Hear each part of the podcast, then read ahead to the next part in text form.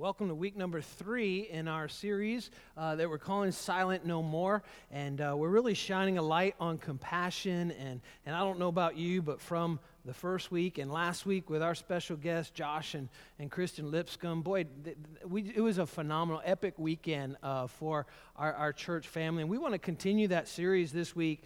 Uh, and then we'll actually have two more weeks after this as well. Next week, uh, we're going to be uh, answering the question, Won't you be my neighbor? And we're going to be looking at one of the uh, stories or parables that Jesus told that really has a lot of application as we're talking about compassion uh, in this series. So I hope you'll make plans to be here uh, for that. But this week, want to talk about hooks and arrows, and that probably makes no sense to you whatsoever, but hopefully I trust it will uh, by the end of our time together. So if you have your Valley Christian Church app, if you'll go ahead and open that up, and you can just fill in the blank, that's a free uh, download in the uh, App Store there. And um, I, I, was using it last week with a guest speaker, and it's so cool to be able to look back on the notes, and it's all saved there on the app. And uh, we, are getting close now to 900 downloads that we've had of that. So, uh, a great tool there to use.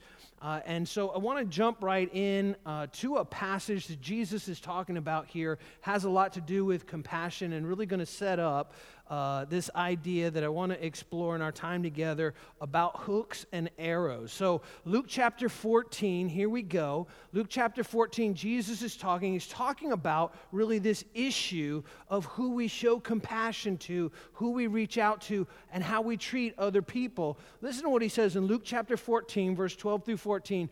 Then Jesus said to his host, he's at a banquet, actually invited to a, a great feast. When you give a luncheon or dinner, do not invite your friends. How about that? He goes, Don't invite your friends when, when, over to lunch or, or to dinner. When, when you give a luncheon or dinner, do not, you can't make this stuff up. This is Jesus' words. Some of you are like, I got to see this in the Bible. He says, Don't invite your friends, your brothers, or your sisters. For some of us are like, I would never. But uh, your, your relatives, that means your in laws too. They're like, no way. Uh, or your rich neighbors. If you do, they might invite you back, and so you'll be repaid. He, he says, don't invite people over for dinner or for lunch so that they can invite you back in return. Look at what he says. It goes on and says, But when you give a banquet, invite the poor, the crippled, the lame, the blind. This is Jesus speaking. And he goes on and he says, And you will be blessed. Although they cannot repay you, you will be repaid at the resurrection of the righteous. You know what I love about Jesus? He's always messing with us. He's always messing with us. And, and, this is why I like to say this phrase over and over again. Reading the Bible can mess you up as a Christian. I'd rather read 100 books that, that Christian authors wrote about the Bible rather than the Bible. Because when, when we start to open the Bible, you know what? All of these preconceived ideas that we have of who Jesus was and what he says, all of a sudden we realize we've got a lot of bad information. And this is one of those instances where Jesus is saying, when you throw a big party, don't do it for your friends, don't do it for your family, don't do it for the wealthy who can repay you. Instead, I want you to invite the poor, the crippled, the lame, the blind and you'll be blessed. And you'll be blessed, although they can't repay you, you'll be repaid at the resurrection of the righteous. God is going to repay you. God is going to reward you. God is going to bless you. And it won't just be with a meal, it'll be for all eternity. What is Jesus getting at here? As we're talking about compassion. What is it that Jesus means here? Give without expecting any repayment. That's what he's saying. He's saying, I want my followers to give without expecting, not to give with what's in it for me, but to give unconditionally. to bless others unconditionally.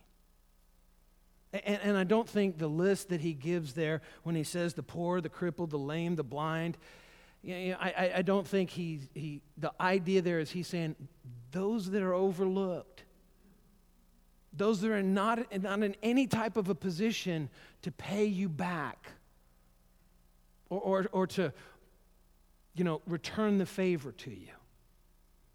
This is what Jesus says to us as his followers. And I don't know about you, but for me, this is very, very challenging. This is very, very challenging. But because most of the time, I like to hang out with people that like me. I like to hang out with people that, that think like I think. I like to do good stuff for people that, truth be told, can like do good stuff to me. And Jesus comes and he just turns this whole mindset of this world upside down. And he says, You do for people that can never repay you, that there's no way they can return the favor. You do to those that need it the most. So, what do we do when we experience kind of uh, this challenge? This challenge of like, I feel so unable to love God the way I'm supposed to. I feel so unable or so inadequate to, to reach out and to bless others and, and to really look out for those that need it the most, that have no way of helping me out in return. What do we do? I think there's two, two choices that we have. The first one is this we can fake it. We, we can just fake it and, and, and, and like ignore the need. We can just pretend like it's not there. We can just keep walking by. We, we, we can just bury our head in the sand and, and, and pretend like those that need us the most really aren't there. We can just fake it. There's only one problem with that all the teachings of Scripture, all the teachings of the Bible. In Romans chapter 12, verse 9, just one instance, it says, Love must be sincere. God doesn't want us faking anything. Love must be sincere, hate what is evil, but cling to what is good. This word sincere means genuine, authentic. Nowhere in the Bible does it say fake it, pretend like act like something's not really happening that really is. And so I, I, don't think that, although we do it sometimes, I don't think faking it is really a good option for us. What's the second choice that we have instead of faking it? Is to face it. To, to face our own challenges, our own inadequacies, when we realize Jesus is calling us into a greater love. A greater love for our Heavenly Father, a greater love for our fellow man, a greater love for those that may be struggling, that may be falling and tripping up. A greater love for those that may actually to us seem like they're not too lovable. Those are the ones that God says need it the most. Not the wealthy, not the, the ones that can return the favor to us. We need to face it. This is what Jesus was talking about in John chapter 13. In verse 34 and 35, he said, A new command I give you love one another. And I wish he had just stopped talking. Because then I could love the way I wanted to, the way Greg loved. But Jesus went on and he just defined exactly what he expects of you and me. He said, Love one another as I have loved you, so you must love one another. He said this after he washed the disciples' feet, including Judas's. knowing he was going to betray him.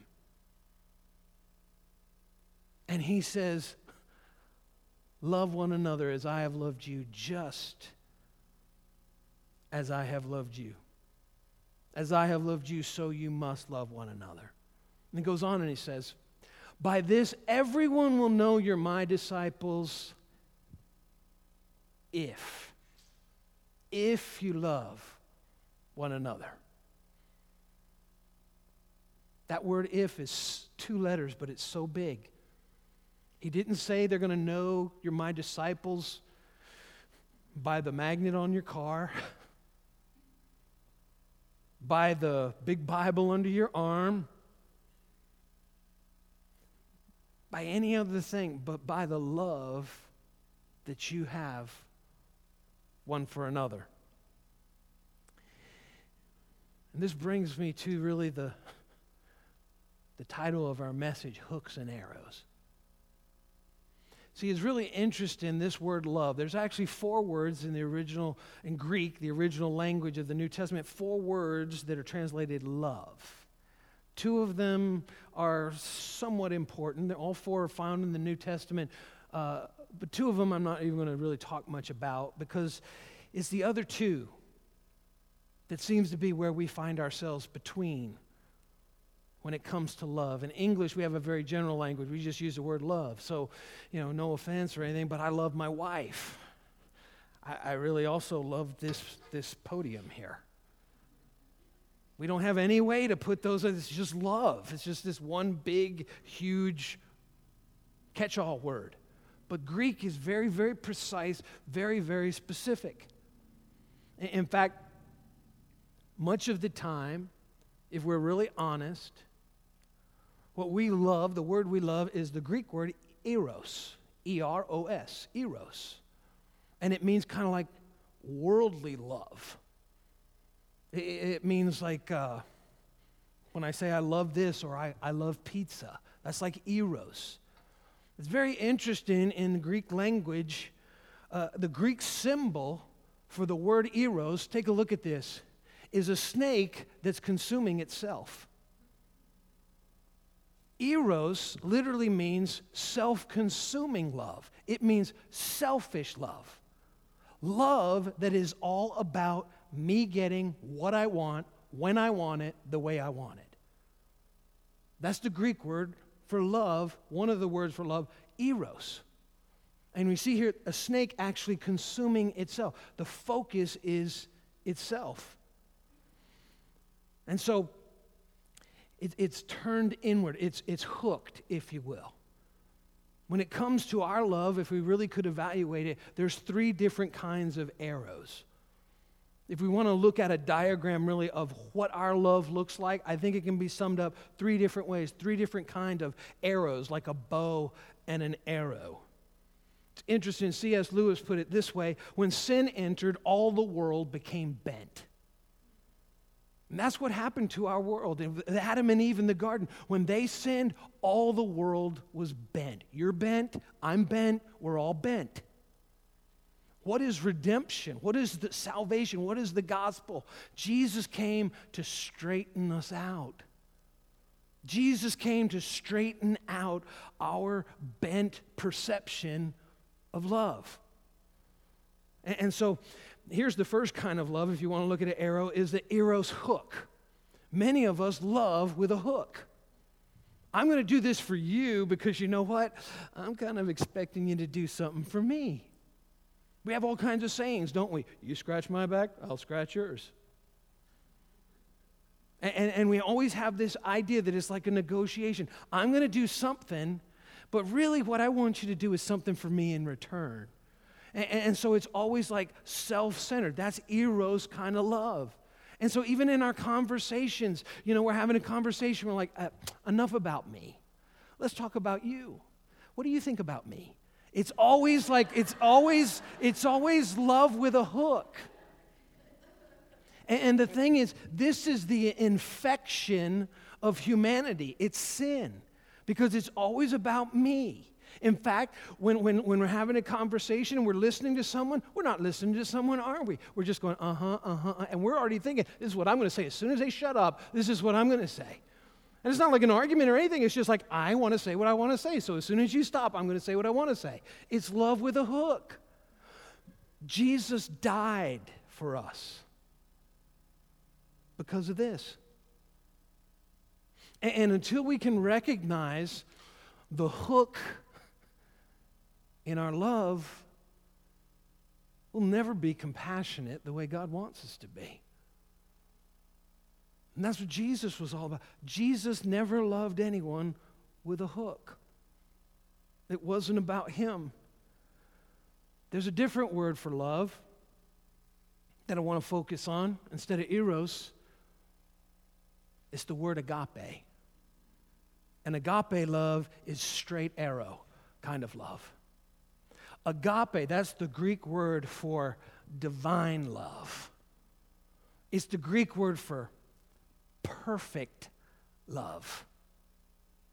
It's the Greek word for unconditional love. And when you understand just even these two words, all of a sudden the New Testament opens up completely. Because we read so many times these very familiar passages of Scripture, and when it says something like, uh, God wants us to love one another, we're like, okay, feel pretty good about that person. That's not what it means. Agape is self sacrificing, agape is to the point of laying one's life down. Agape is, I want your good more than I want my good. And that's what Jesus came to, to show us agape, straight arrow kind of love. But many of us live in this life between really hooks and arrows. In fact, there's a third little diagram here. Some of us, I think this would be it. We, we live a mixture. It's like all of a sudden we want to do something to help someone else out. And we're like, man, you know, here's someone in need. Let me do something to help it. And then all of a sudden, when we're doing to help it, you know, all of a sudden we're like, ooh, you know, that feels pretty good. And you know, I sure do feel a lot better about myself than all these people who are doing nothing.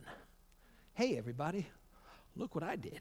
And that straight arrow turns right into a hook because it becomes all about Greg again, all about me again.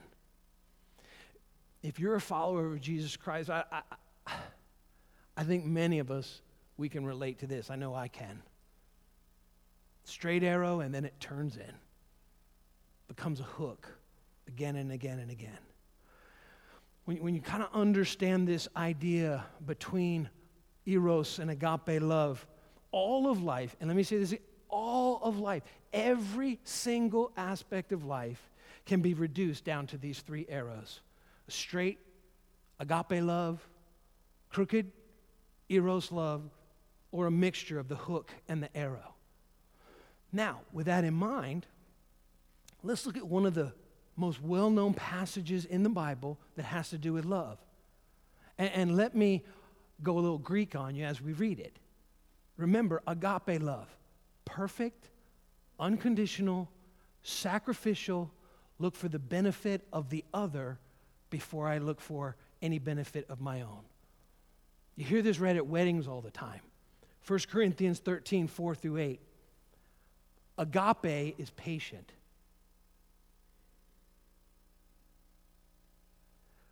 Agape is kind.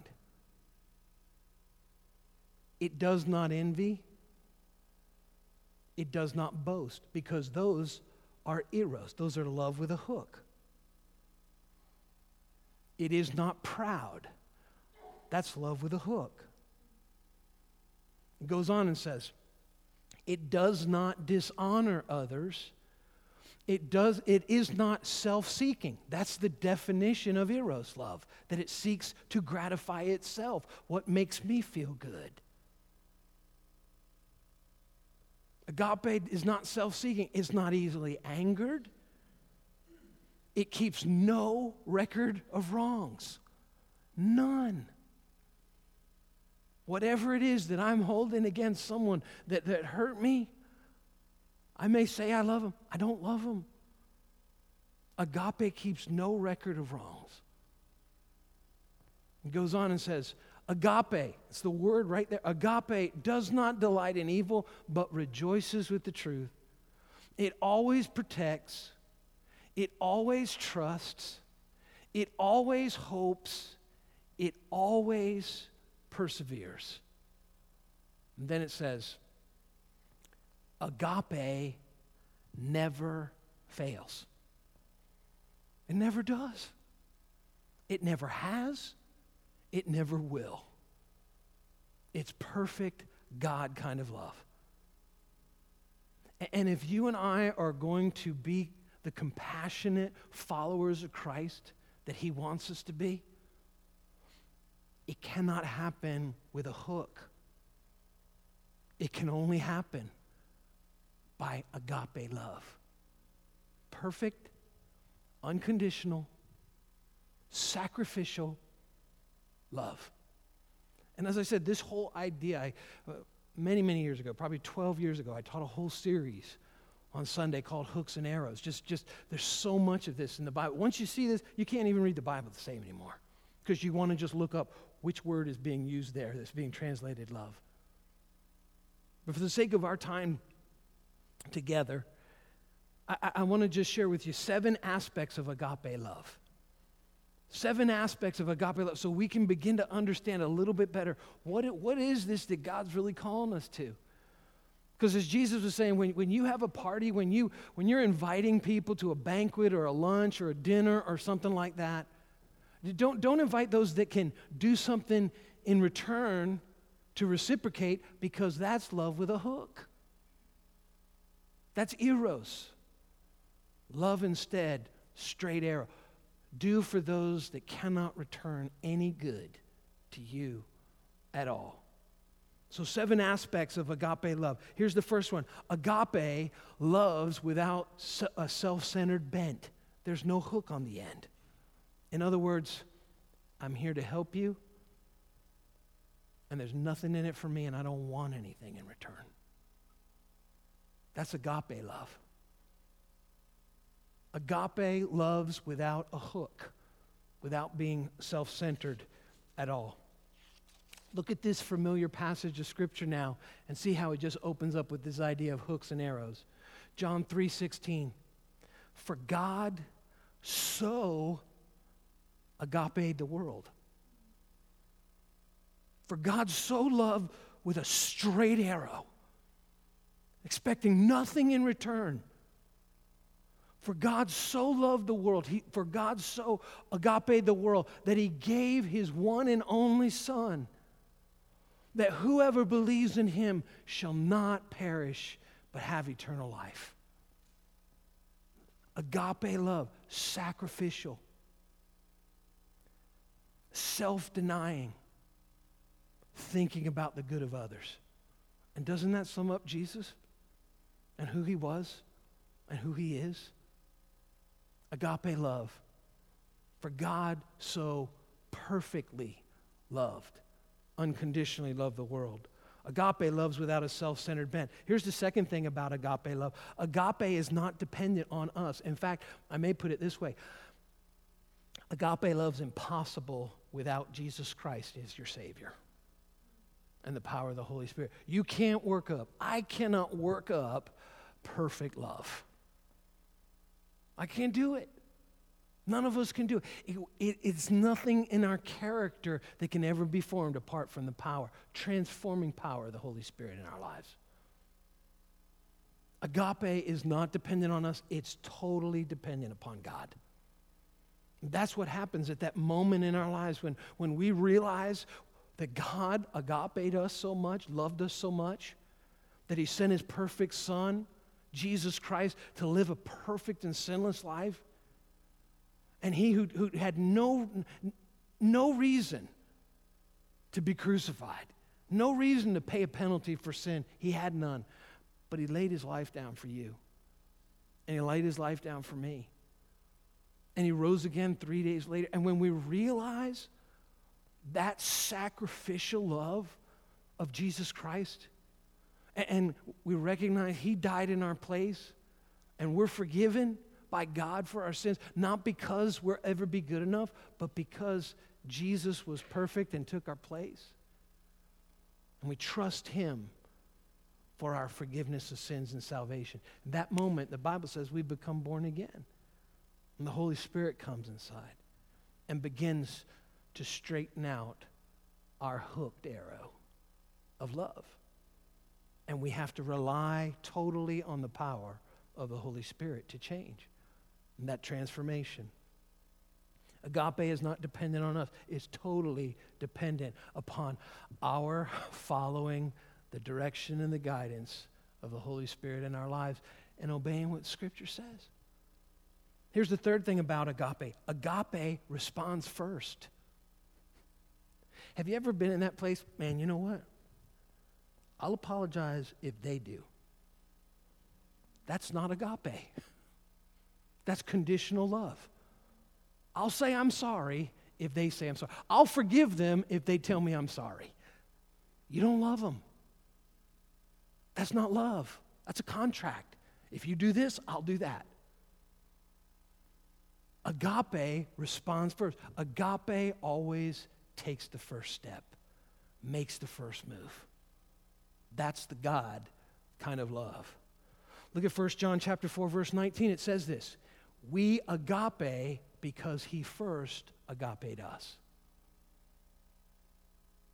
We love God back because he first loved us. He took the first step.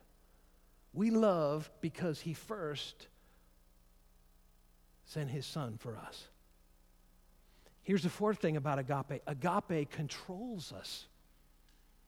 God wants it to be the controlling thing in our lives unconditional, sacrificial love for others, especially as we started out looking at those who can't do anything back for us. Completely unconditional. Agape controls us. 2 Corinthians chapter 5 verse 14 puts it this way. For Christ's watch this now. For Christ's agape compels us.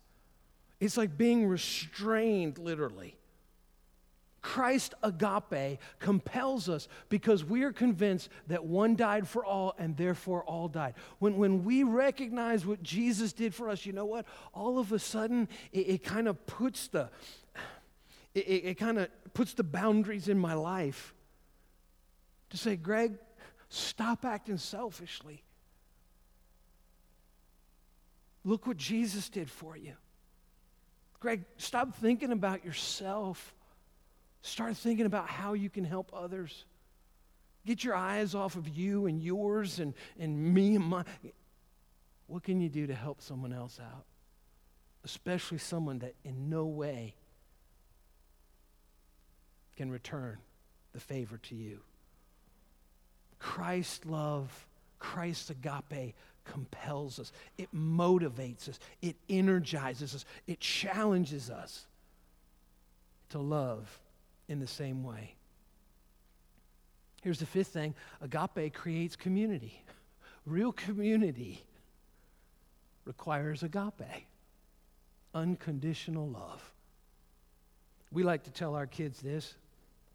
Susie and I, we have three daughters, and we like to tell them, We love you, and there's nothing you can do about it. There's, there's nothing you can do about it. You can ignore us, you can disrespect us, you can do. You're not going to stop us from loving you. Where'd you get an idea like that from? Agape. It's what really creates community.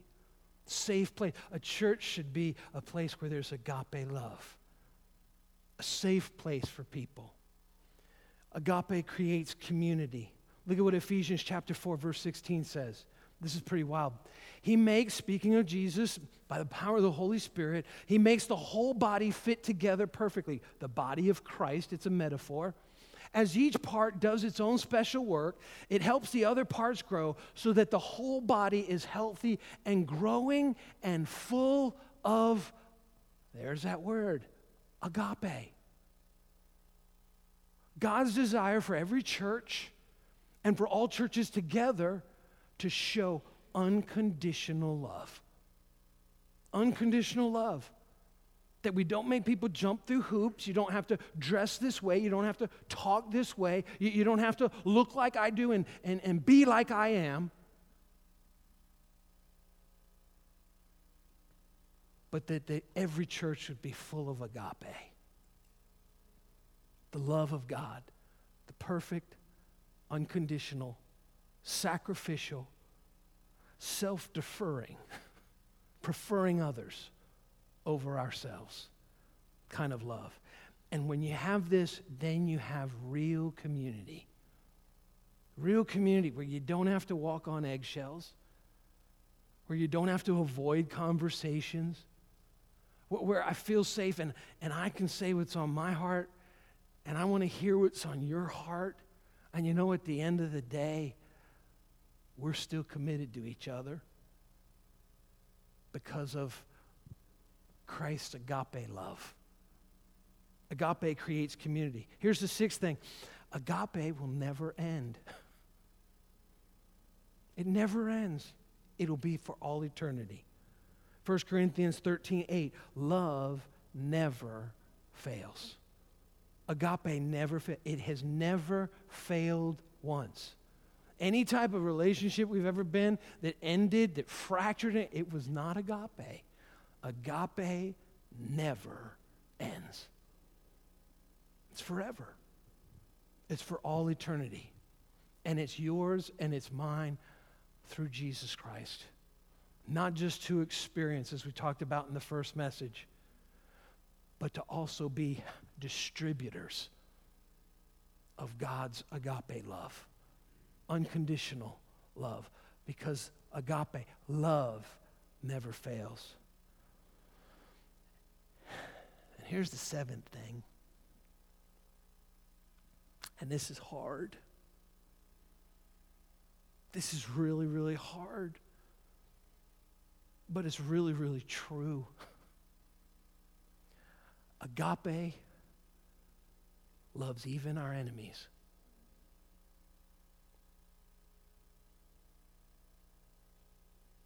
Agape loves even our enemies. That that's what God expects of you and me to love our enemies. Those that hate us, those that despise us, those who ridicule us and joke about us. God wants us to love them just like He does. Agape loves even our enemies.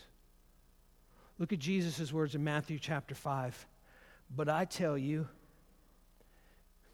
and this word love, there it is agape your enemies. Love them unconditionally, love them sacrificially. Put them first. Agape your enemies and pray for those who persecute you, that you may be children of your Father in heaven.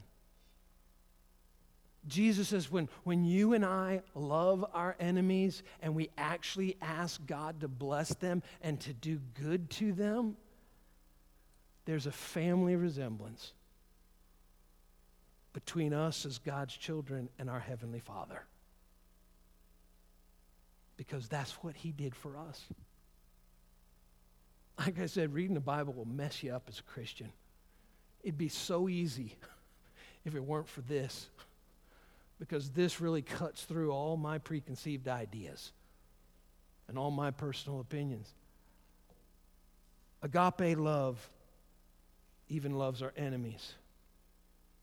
Look at Romans chapter 12, verse 14, because it's not just there with Jesus' words. The Apostle Paul, by the inspiration of the Holy Spirit, said, Bless those who persecute you. Don't curse them. Pray that God will bless them. Love our enemies. And see, that's, that's the only way, if we shine a light on compassion, that's the only way that we can really love the way God wants us to, is to recognize I can't love people without your power in my life, God. Because sometimes something's going to happen, and I mean well, but they're going to rub me wrong, and I'm going to be, it's all over. It's done. Aren't you glad I know I am. So thankful that Jesus never got fed up and said, this just isn't worth the hassle. I remember when it dawned on me this whole idea of agape love instead of love with a straight arrow, agape love, instead of love with a hook, eros love. When it dawned on me what Jesus suffered through on the cross, that he actually had to suffer the pain of pushing up on those nails through his feet and rubbing his back, which was torn open through the whips, whipping and the beating, to get enough air in his lungs. Father, forgive them.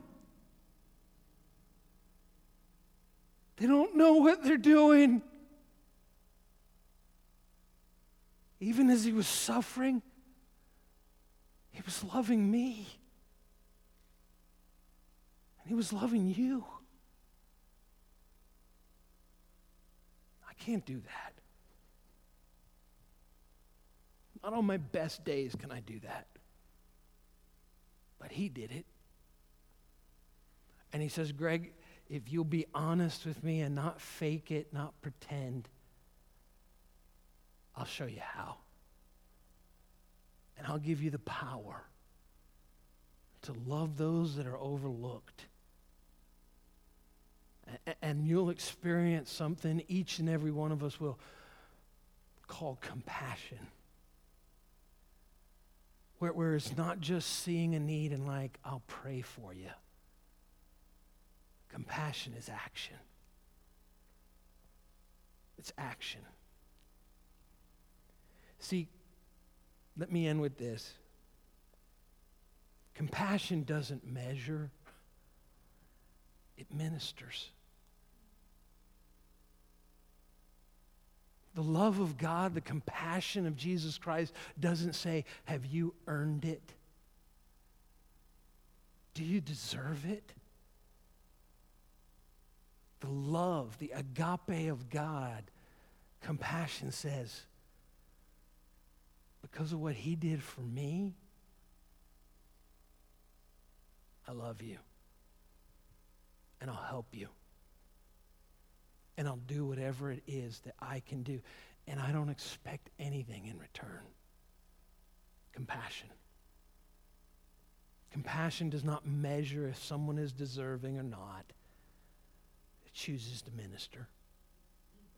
And that's what Jesus was talking about. That was what Jesus meant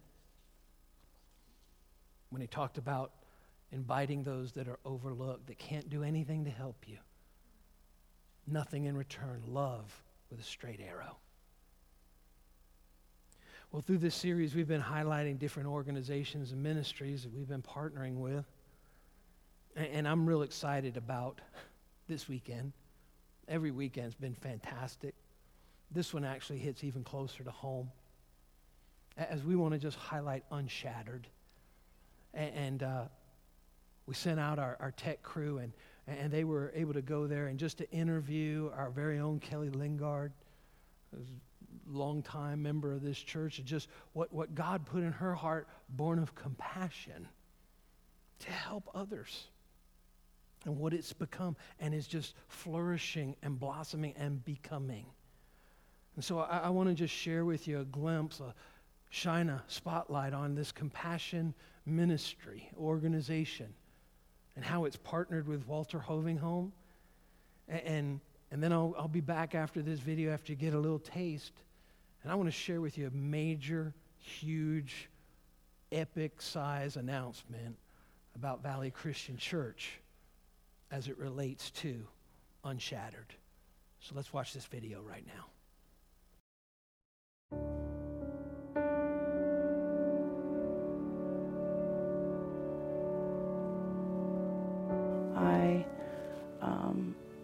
Prostituted on Broadway for four years. I was like a fixture on the corner of Broadway and Kane. There, I, um, I did things to people that I never thought that um, I could do to people, and things were done that I never thought anybody could do to me. At the age of 13, I started smoking weed and um, drinking alcohol. I hated the high and hated feeling drunk, but I loved the feeling of finally fitting into something. Um, that led to um, an addiction to prescription drugs, Percocet and Xanax, and then that um, escalated to doing heroin and crack cocaine. Unshattered is the social enterprise arm of the Walter Hoving Home, which is a home for women recovering from addiction. It is the business in which the women who are currently in recovery are making handbags out of all repurposed materials. All of our proceeds go right back to the home. So it provides an opportunity for them to gain some job skills, um, raise money for the home, build themselves a path forward, and really um, close the gap between what I describe as day 365, completing that program of addiction, and getting back on their feet and really having a pathway for sustainable sobriety and independence and getting involved in their community in a healthy way.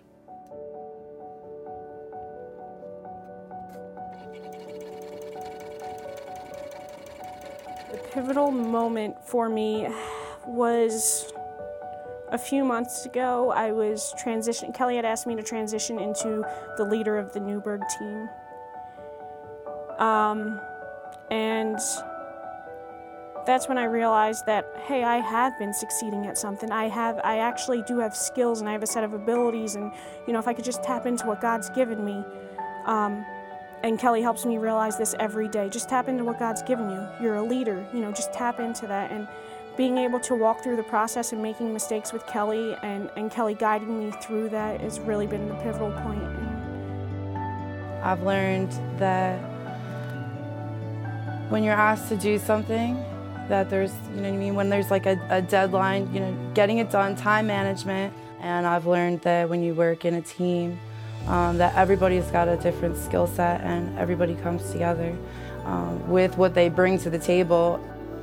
How can people help Unshattered? Of course, the first thing I'm always going to say is to shop, and not just because, you know, that helps us financially. Again, we give 100% of those proceeds back to the home, um, but it's beyond a financial impact. It matters to these women that you think what they made is beautiful.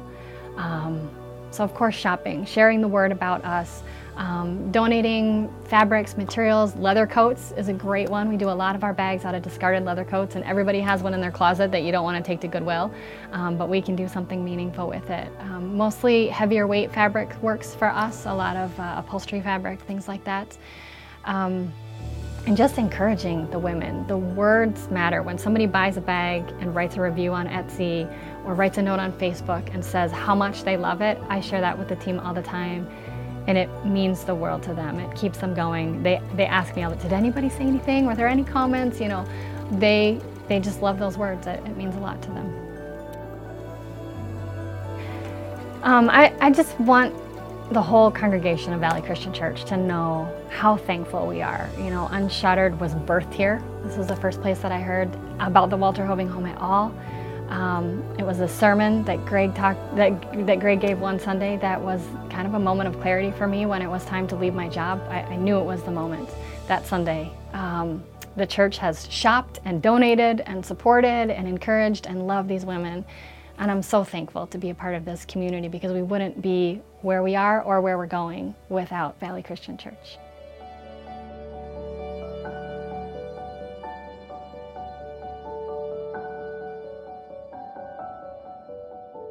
No other place, I don't think, no other way uh, would I have ever changed.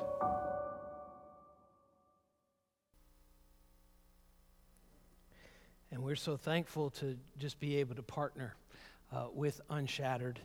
And um, they actually, in the back, they have some of their bags that they've made, quite a few. Uh, they've got t shirts that actually are launching a brand new logo tonight uh, for the first time in public. And they have t shirts. And again, all those proceeds go uh, to the Walter Hoving Home. When Susie and I went to visit Unshattered and Walter Hoving Home back a couple months ago, Kelly was kind of giving us the tour around and all that. And we got back in the car and we just felt like we wanted to do more.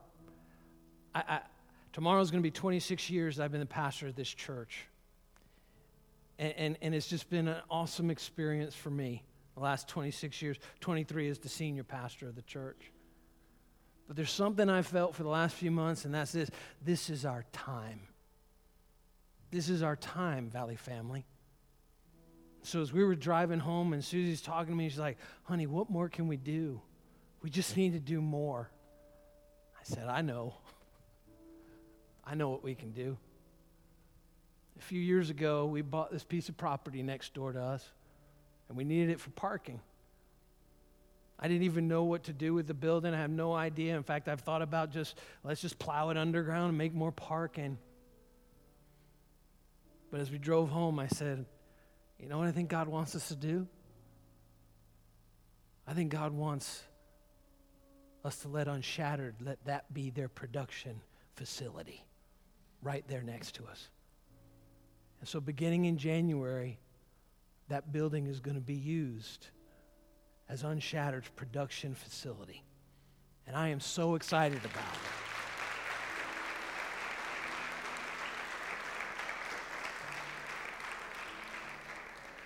We still have a mortgage on that, and I told Kelly, don't worry about it, we'll cover it. They're just picking up the utilities, that's it. And, and, and Valley Family, you're the ones that made that happen.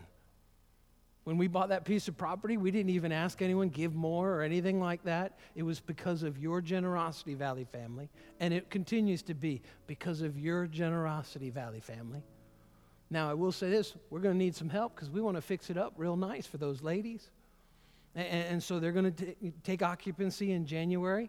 But we need some people that know how to do sheetrock, that are real skilled with their hands, and some, some things like that to patch up some things and to lay down some tile and, and, and those kind of things. And I am not that guy at all. But, but if you're skilled like that, we're just going to ask that you stop by the information table on the way out and say, I want to help. I, I want to donate my time. And, and, and, let me say this to the ladies of Unshattered that are here. We're so doggone proud of you ladies. We really are. This was not a difficult decision for me to make. Not at all. And the leadership is all behind it. We're so excited to be able to partner with Unshattered in an even greater way. There's also a lot of opportunity. As you heard, most of the program at Walter Hoving Home is 365 days. We want to come alongside and really start helping out on day 366. There's a real need for housing for these ladies that have gone through the program and, and that now just want to be back in a part of day to day living that are involved with Unshattered still and things like that. Susie and I are even talking about our girls going off to college, empty nest. I think it'd probably be for about a week and a half. Because we've got all these rooms, you know, we want to do whatever we can. And when I hear myself saying that, it's like something in my head's like, Greg, you're nuts. But there's something else inside me that's saying, I'm proud of you, son. Love people the way that I've loved you. Not with a hook, but with an arrow. For God so loved the world. That's the way He wants us to love. And so, as we conclude, I, I hope you just clean everything out back there that they have. We're not going to see a dime of it. It all goes to the Walter Hoving home. But we are so thrilled to shine a light on this compassion ministry and let our partnership with Unshattered and Walter Hoving Home go even deeper than it's ever been. This is our time, Valley Christian Church. This is our time. Let us be Jesus' hands and feet to those that we know, those that we can help, let us help. Would you bow your heads with me? Let's pray. Heavenly Father, Lord, I thank you so much. I thank you that you showed us what love's supposed to look like. That when we look on the cross of Jesus Christ, we see what real love is. When even as he hung on that cross, he wasn't thinking about himself, he was thinking about me. He was thinking about us. He was thinking about everyone who would receive him. God, help us by the power of your Holy Spirit to love the way Jesus loved, agape love. And Father, I pray for anyone and everyone in the sounding of my voice right now that if they haven't taken that step to receive your Son as their Savior, realizing that you love them and there's nothing they can do about it, and that you've made a way through Christ's perfect life, his death, and his resurrection, that we can experience forgiveness. I pray today would be the day that they place their life and their faith in Jesus Christ. In his name we pray. Amen.